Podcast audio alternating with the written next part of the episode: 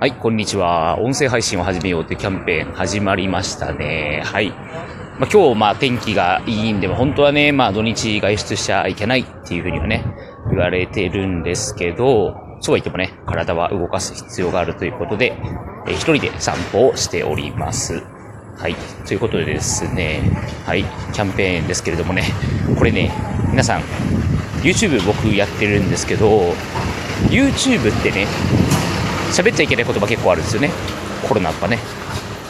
コロナとかコロナとかコロナとか。いや、もう本当にね、藤波選手とかもなっちゃって、志村けんさんとかもなっちゃってっていう感じなんですけど、まあ、僕はね、そろばん教室やってる意味ですが、なかなか、まあ、休塾制度ないんですかとか、まあ、なんていうかね、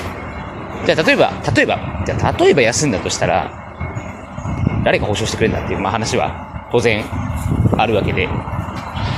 でもね、この例えば声っていうのは、これ音声配信を始めようっていう、まあラジオトークのキャンペーンなんですけど、声っていうのはだから、伝えられるじゃないですか。こうやって。この感情っていうか。もう淡々と例えば大学教授の人なんか喋ってる人いますけど、これ淡々と喋るって、なんか何？眠、眠らせたいのかみたいなね、人もいますけれども。まあ大学教授ってね、別にね、あの授業することが仕事じゃないんでね、高校生までの先生と違ってね、